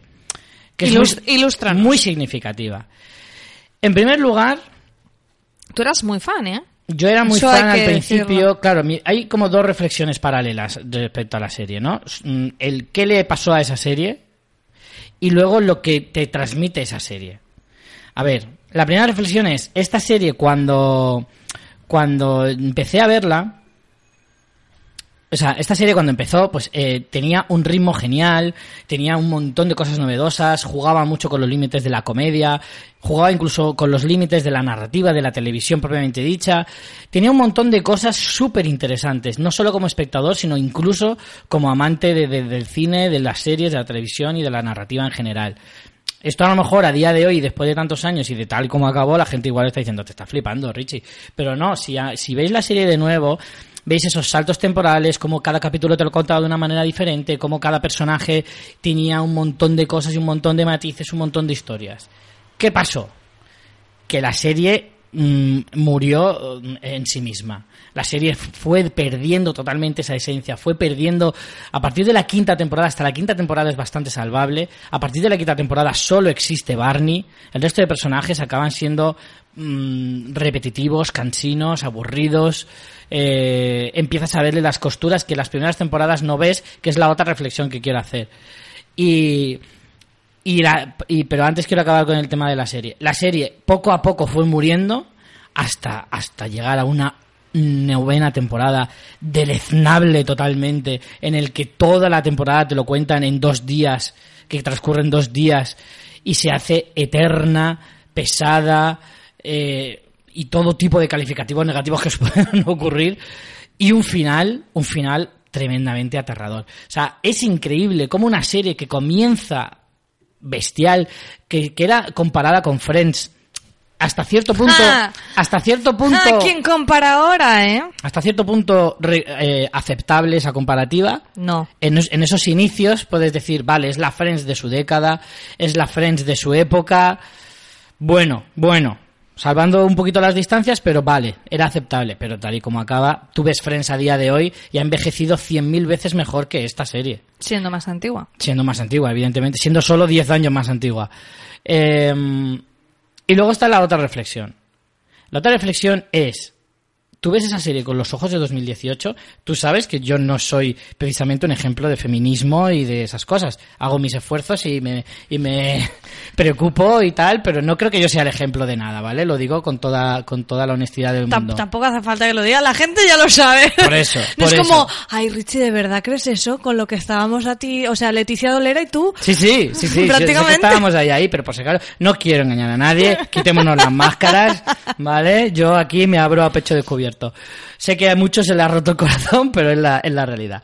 ¿Sabéis que yo soy eso? Bueno, pues aun con eso os digo que viendo esa serie a día de hoy es profundamente machista, es profundamente misógina y es profundamente... Eh, ¿Cómo se Carca. llama? Carca y un montón de cosas más, que es curioso como en, en dos mil seis, en dos mil diez, cuando veíamos esa serie, no destacaba tanto, no resaltaba tanto y no parecía que fuera tan así, pero sí. Barney, a pesar de ser probablemente el mejor personaje de la serie, el más original, el más divertido, el más todo, es el ejemplo total de lo que no hay que ser en una sociedad actual, de cómo desprecia a las mujeres, de cómo las trata como, como si fueran absolutos objetos más allá de la risa. Que hace poco escuché, no, no sé a quién, decir que, que en muchas ocasiones, y creo que, que, que como conocemos esta madre lo cumple, en muchas ocasiones se fuerza tanto una parodia de algo que se aprovecha para hacer apología de eso. Uh-huh. No sé si me explico. Sí, sí. Barney es precisamente eso. Parece que es una parodia tan grande de un personaje, pero luego no te das cuenta de que en realidad el que escribe sus frases en realidad parece que lo que está haciendo es desahogarse parodiando algo. El problema del humor de según qué cosas siempre es de quién viene, ¿no? Además nosotros últimamente hablamos mucho de, de los límites del humor porque es un tema que nos interesa. Pero claro, qué broma... no cae igual según quien la diga, porque puede dar lugar a que la gente se, se crea, o sea, si yo hago una broma machista, pues quien me conozca mm. podrá entender que no es así, pero según quien la haga dices, mmm, a ver si hay parte de verdad en esto que está diciendo, ¿no? Y va un poco por ahí lo que tú lo que tú comentas del mm. desarrollo de este personaje. Claro, la reiteración de un personaje como este... que es que es que es, es un continuo y es un es un increchendo incluso en algunas ocasiones, llega un día a, llega a que cuando te lo estás planteando ya reflexivamente, dices, llega un punto en que dices, ¿me estás haciendo una parodia o realmente piensas eso? Y si luego tú analizas el resto de la serie que envuelve a Barney, o sea, dejando a Barney de lado, ¿vale? Mm. Saquemos a Barney de la serie, ¿qué más te está representando esta serie? Te está representando que lo más importante de esta vida es encontrar el amor perfecto, eh, buscarte una familia y tal. Sí que es cierto que te intenta vender un poquito de forma bastante velada y un poquito con trucos así de sí pero no, eh, el hecho de que, por ejemplo, eh, Robin no quiere tener hijos y que encima luego no puede tenerlos. Y, y como vendiéndote que hay alternativa a la familia clásica americana. Bueno, blanca. Pero al final tienen que poner que no pueda. Exacto. No es una decisión, siempre tiene... Exacto. Eh, al final todo el rato te vende una visión única del mundo. Es una serie en ese sentido... Y al final el, el, el contraste precisamente, si, si cogemos a Barney como una parodia... ¿Cuál es la antítesis de Barney dentro de la serie? Marshall, el, el hombre de la mujer que se enamora en la universidad, de la novia de la universidad, mmm, que la quiere por encima de todo, que no puede pensar en otra cosa, que le preguntas cuál es la tía más buena del mundo y dice su mujer. O sea, el clásico de marido perfecto y tal. Y eso no es parodia. Te muestra la realidad de la cultura americana. Entonces, si unes eso a luego el eh, Ted, que es la persona más... carca de la serie en realidad, aunque parezca que no, pero sí, moña. Exageradamente moñas, exageradamente ñoño y exageradamente todo. Y, y, y es, es el venderte, el comerciar con una cosa tan básica como es la sensibilidad y el amor y tal y cual, cosas totalmente mmm, inocuas, eh, tal y como las quieras analizar desde tu punto de vista. No sé, me ha parecido que si tú juntas todo eso, al final el personaje de Barney no te parece una parodia. Y, y está el, el, el, un poco el zasca de que, de que Barney, en realidad, el personaje, digo, el actor, Neil Patrick, eh, eh, es homosexual y, y hace... Sí, parece este... como que eso les haya librado un poco, ¿no? Sí, parece como la excusa de, ah, como hacemos esto, es cierto que yo creo que la serie en ningún momento peca de homófoba, a pesar de ser tan carca, jamás hace un chiste homófobo o una reflexión homófoba ni nada por el estilo, al contrario, es pro-gay totalmente... Pero no te das cuenta de lo otro y no justifica el hecho de que seas tan pro-gay con que luego tengas un, un seas un carcamal andante, prácticamente. Y luego, y ya por, para rematar con los cinco personajes, Lily es un personaje que con el tiempo le acabas cogiendo una tirria. Es un personaje súper manipulador, súper súper obsesiva, súper métome en todo. Y al final, todo lo bueno que pudiera tener el personaje o toda la buena química que podía tener con el resto, se pierde cuando dices, esa tía es insoportable. Y una amiga como esa no la quiero ni cerca, pero vamos, por favor, o sea, es absolutamente lamentable. Qué visión, una... ¿no? A lo mejor de las mujeres también. Sí, es tremendo y me parece fatal que lo hagan así. Porque efectivamente, es lo que te digo, o sea, si tú vas analizando punto por punto, si la miras un poquito con lupa, ves un montón de cosas tan terribles a nivel social. Y es cierto que, en el fondo, yo hacía también un poco de reflexión de decir, qué triste que en dos mil dieciocho sea la época en la que te tengas que dar cuenta de esto, porque yo en dos mil diez no me daba cuenta de nada. Pero ni yo tampoco, ¿eh? Y casi nadie se daba cuenta de esto. Y, y hoy en día me parece increíble que se tache a Friends de machista, de homófoba, de un montón de cosas, cuando esto nadie la toca, a como conoce vuestra madre, más allá de que el final no nos gustó a nadie, pero nadie se para a analizar esto y es increíble. Hasta aquí mi reflexión. Pues me sorprende tu vehemencia con una serie que recuerdo en su momento que te gustaba mucho. Me gustaba Yo muchísimo. No la he revisionado... Pero sí que pensando en ella posteriori he visto algunas de estas cosas, pero claro, desde el recuerdo, que no es lo mismo que enfrentándote a ella ahora. Sí que es verdad que... A ver, esto es un debate muy largo, ¿no? Pero mm. también hay que ver las obras en su momento, ¿no? Sí, o sea, no podemos claro. ver una peli de los cincuenta y decir, es que es machista. Bueno, es que la sociedad de los cincuenta era machista. El problema es que como conocí a vuestra madre desde hace cuatro días. Entonces mm. creo... Yo creo que la sociedad no era tan machista como es esta serie. Es, ¿eh? Ahí es donde voy. Eso que, te digo, que, que te lo digo de verdad. Nuestra mirada, también por la edad en que nos pilló y demás, eh, no veía esas cosas, pero creo que eso sería criticable también en ese momento. Que no es esa, esa revisión del contenido... Eh, desde una perspectiva de ahora mmm, que te haga juzgar eso, una peli de los cincuenta. Creo mm. que en este caso cambia porque es una serie de hace nada, relativamente. Totalmente. Y, y bueno, está muy bien, eh, está muy bien que lo traigas. Yo creo que esto ha sido como para compensar haber estado hablando de Predator y Megalodón y que digan, Richie tiene un corazoncito. Sí, sí, que ¿no? Yo le doy al coco, eh. Parece que no, pero yo le doy al coco de vez en cuando. Bueno, nos han quedado un montón de series por comentar, eh, veremos, veremos qué hacemos con ellas, si las recuperamos y hacemos una segunda parte, mm, lo pensaremos. Hemos querido empezar ya el podcast y, y dejarnos de, de retrasarlo, así que Bueno, ya comentaremos más series. Te ha quedado por ahí por comentar Six Dreams, tenemos Fear, mm. tenemos American Crime, The Looming Tower. Bueno, igual en unos meses hacemos como una nueva parte de que hemos ido viendo, sí, e intentamos recuperar estas también. ¿Te gusta el cine? Pero no cualquier cine. Me refiero al cine con el que creciste. Pero también el de ahora. El cine que te dio una identidad. El que corrías a buscar en el videoclub. Del que adoptaste expresiones. La generación del condensador de flujo, del no juntar los rayos, del vivo muerto, tú vendrás conmigo. Solo puede quedar uno. Pues este es tu podcast, La Fricoteca. Un sitio donde ahondaremos entre todas estas películas que te definen. Las que viste decenas de veces. De las que memorizaste sus diálogos. Las que grababas sin intermedios. Con pasión, anécdotas y con algún que otro regustillo nostálgico. Y con curiosidades, muchas curiosidades. También con seriedad. Eso sí que no. Bueno, al menos lo intentaremos. Oh yeah, baby. No tengas miedo. Voy a darte la ocasión de elegir que yo no tuve. ¿Qué dices? ¿Tienes lo que hay que tener? Si lo tienes, ponte cómodo y disfruta de un podcast de cine diferente, hecho para ti. Considera esto tu invitación formal para saborear las mejores películas de ayer y hoy, pero con una vuelta de tuerca. Te esperamos en... ¡La Fricoteca! Eh, pues vamos con nuestra recién estrenada sección Cerramos el Bar. Me encanta, me encanta ¿Eh? Cerramos el bar. Bueno, eh, como no tenemos comentarios de momento, deciros que eh, eso, dejarnos comentarios, recopilaremos de iVoox y de nuestra página web de los últimos episodios, ¿de acuerdo? Eh, bueno, no sé si, a ver, voy a abrir... Voy a abrir... En, venga, sí, voy a abrir el último de iVoox, así a ver qué me encuentro de comentarios... Y... Nos van a poner verdes, te lo digo. Probablemente. Porque tardamos un montón en sacar ese último episodio. Eh... Pues mira, voy a leer un comentario de un anónimo que me ha gustado mucho. Únete a los Randy Illuminati hoy y conviértete en rico y famoso. ¿Estás buscando sabiduría y conocimiento?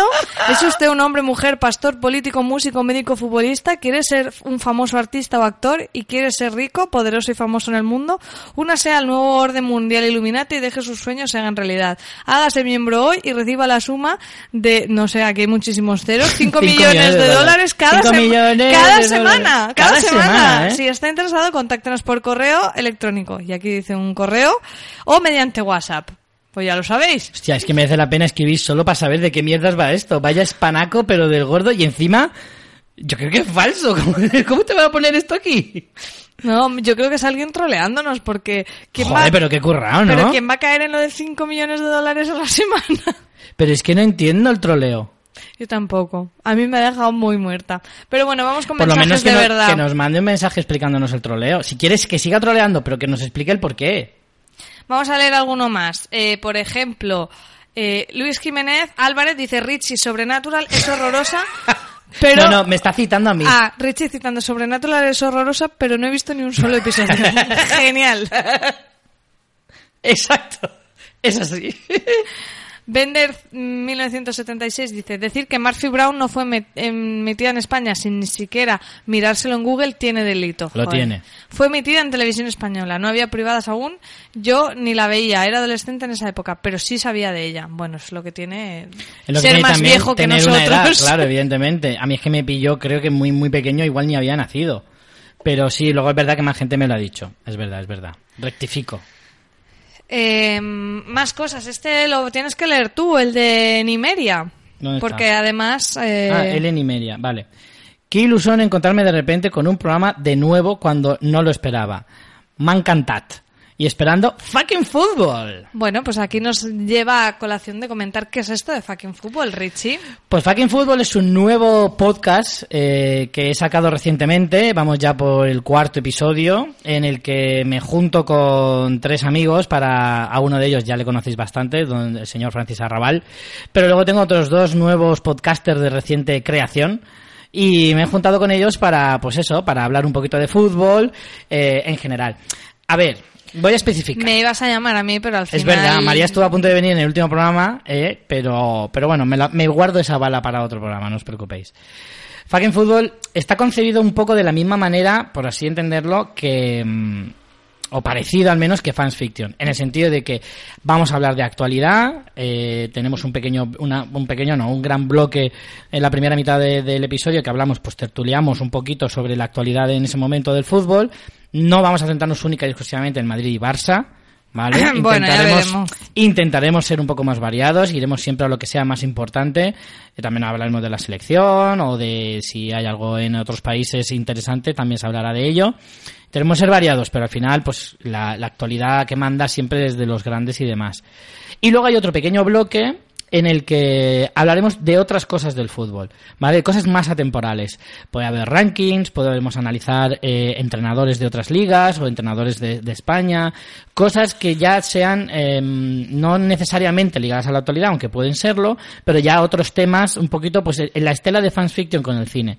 Cosas a, a, así a grosso modo, pero que siempre consideremos que sean interesantes. Y luego además también tenemos algunas pequeñas secciones divertidas, como la fucking porra, en la que hacemos nuestras propias apuestas sobre cosas que, que vamos hablando. Eh, Francis va trayendo pequeñas secciones diferentes casi todos los programas. Eh, mi amigo Piña, que es el otro, otro de los contertulios, tiene su propio consultorio. En fin, hay muchas cosas. Mm, así vamos a intentar desligarnos un poquito del resto de programas, sobre todo los de la, los profesionales de radio, televisión, que ellos ya hablan de sus cosas, dan noticias, etcétera. Pues nosotros intentamos ser un poco diferentes, siempre con no nuestro por la calidad, vista, en eso estáis ligados pues, desde totalmente. Luego que no, pero sí un poquito pues con nuestro propio sentido del humor y, y nuestra forma de, de ver el fútbol, de la misma manera que hacemos Fans Fiction, de nuestra manera de entender el cine y las series. Básicamente es eso. Así que Fucking Fútbol, escrito con U, Fucking Fútbol, para los que estudiáis in, eh, inglés por internet, eh, eh, que lo entendáis. Es fácil de encontrar. Bueno, luego hay un par de comentarios que te hacen te hacen memoria a ti de esa serie que no recordabas el nombre. Te lo dice Jesús Corraleseg y también te lo dice Miguel Romero, que es que la serie a la que te referías era Somos Diez. Somos Diez, pues pues voy a comprobarlo si era esa, pero no estoy muy seguro, ¿eh? De que sea esa. ¡Sí que era esa! ¡Sí, señor! ¡Muy bien! ¡Qué cracks! Somos Diez, es verdad, era esta, era esta. Era este padre calvo así grandote que tenía chorromil hijas y un hijo. O dos hijos nada más, pobrecicos. Y, y... Sí, sí, era esa de la que yo hablaba. Muy bien, muy bien. Qué cracks nuestros oyentes, ¿eh? Con los poquitos detalles y tan mal que, que di, sabían perfectamente de cuál, de cuál hablaba. Qué grande. Bueno, pues lo dicho, dejarnos comentarios en iVoox de, del programa de hoy o también en nuestra página web y haremos un recopilatorio. Vamos a, en esta última sección, intentar volver a las buenas costumbres. Aparte de Fucking Fútbol, un podcast que no es nuevo pero que ha regresado es La Tertulia Zombie de Walking Dead. Esta misma semana, ya primer episodio publicado y a tope, ¿eh? Estás muy a tope que te he visto, María. A ver cuánto me dura. Pero estás muy a tope. Sí, me ha gustado. El arranque de la novena temporada me ha gustado. Y nada, ya sabéis, reviews semanales, episodio a episodio de, de Walking Dead, en el que destripamos, nunca mejor dicho, la serie. ¿Y qué otra cosa destripamos, María? ¿Qué otra cosa destripamos? En Fuera de Series. Ah, bueno, porque algunos nos habéis escrito, sobre todo P J Cleaner, lamentándose mucho de que no siguiéramos en el podcast de Fear. Sabéis que había una tertulia zombie de Fear también. En parte no nos dio la vida, en parte sabéis que la tercera temporada nos desenganchamos, pero en esta cuarta temporada nos ha gustado un montón. De hecho, Richie se le ha oído decir en más de una ocasión, en diversos foros, que la cuarta temporada de Fear ha estado mejor que la octava de... No, yo no he dicho eso, lo negaré siempre. Sí, hay, hay no registros, no, hay registros no lo... en, en los que se dice... Pues precisamente en el Fuera de Series Review de Fear the Walking Dead. Es un montaje, lo habéis hecho, habéis hecho un montaje y me estáis troleando, yo no he dicho eso. Bueno, en este podcast que podéis encontrar en el canal de Fuera de Series, en el feed de Fuera de Series, eh, yo, María Santonja, Richie Fintano y el señor David Mule de La Constante y el Podcarl. También conocido eh, como David Mole. Mole, porque moló en el pasado. Comentamos la cuarta temporada con spoilers de Fear the Walking Dead. Así que, ya que no tenéis tertulia zombie, bueno, pues podéis eh, resarciros un poco con este episodio donde comentamos la serie. Exacto. Y por último, la última novedad así notoria es que, bueno, como sabéis, nosotros tenemos una página de Patreon en la que podíais seguirnos como mecenas y vamos a cambiarla, ¿vale? Vamos, bueno, esto lo vas a explicar tú, María, que lo explicas mucho mejor que yo. Yo me voy a liar. Bueno, eh, bueno, teníamos a nuestros mecenas en Patreon, pero desde hace unos meses iVoox, que es la plataforma eh, española de alojamiento de podcasting, donde nosotros siempre hemos tenido alojados nuestros podcasts, eh, ha abierto lo que ellos llaman suscripciones para fans, que es algo así como lo que ofrece Patreon. Es verdad que a día de hoy todavía no tiene todas las funcionalidades que tiene Patreon.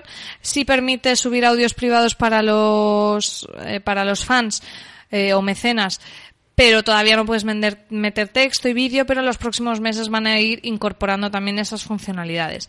Dado que a nosotros Patreon como interfaz en sí nunca nos ha acabado de gustar especialmente, que la mayoría de nuestra audiencia está en iVoox y por tanto creemos que es más fácil que alguien escuchándonos se decida a darle a apoyar en iVoox y ya está, que mandarle a otra plataforma, y que encima, pues al final iVoox es una plataforma española que ha apostado muchísimo por el podcasting desde hace ya casi diez años, pues hemos pensado que vamos a cerrar el Patreon y vamos a eh, activar, que de hecho ya está activado, este sistema de fans para en iVoox.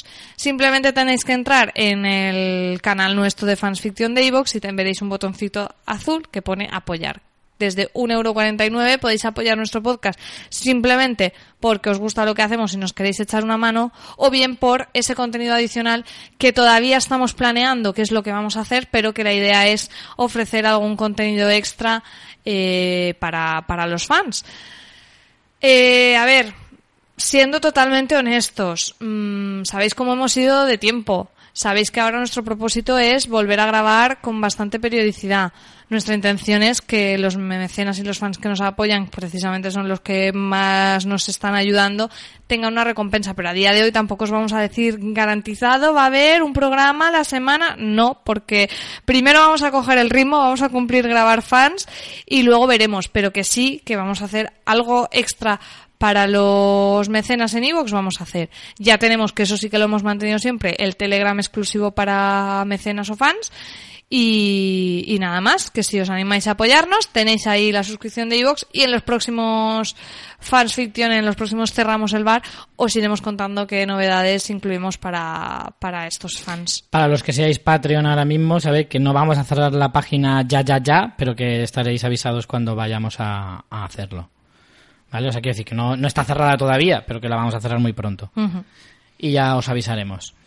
Eh, pues nada, yo creo que aquí ya lo podemos dejar. El bar está cerrado, ya ha echado la verja esta, la... Sí, ya hemos bajado la persiana. Exacto, así que casi que vamos a ir despidiéndonos. María, ¿cómo ha sido el regreso? ¿Tenías ganas? Yo estaba como loco, ¿eh? Tenía muchas ganas, los gatos no lo han puesto fácil hoy, no, pero bueno, eso es para que cojamos el ritmo y las buenas costumbres, y eso era un clásico, así que fantástico. Me han quedado muchas series por comentar, me ha gustado más la parte de series porque las tengo un poquito más recientes. Las pelis es que al final hace un montón que las vimos, a ver si ahora... Y también eran bastante mejor las series que las pelis, como también, hemos visto. También, esa es la realidad. Pero bueno, creo que hemos dejado ahí algunas recomendaciones interesantes.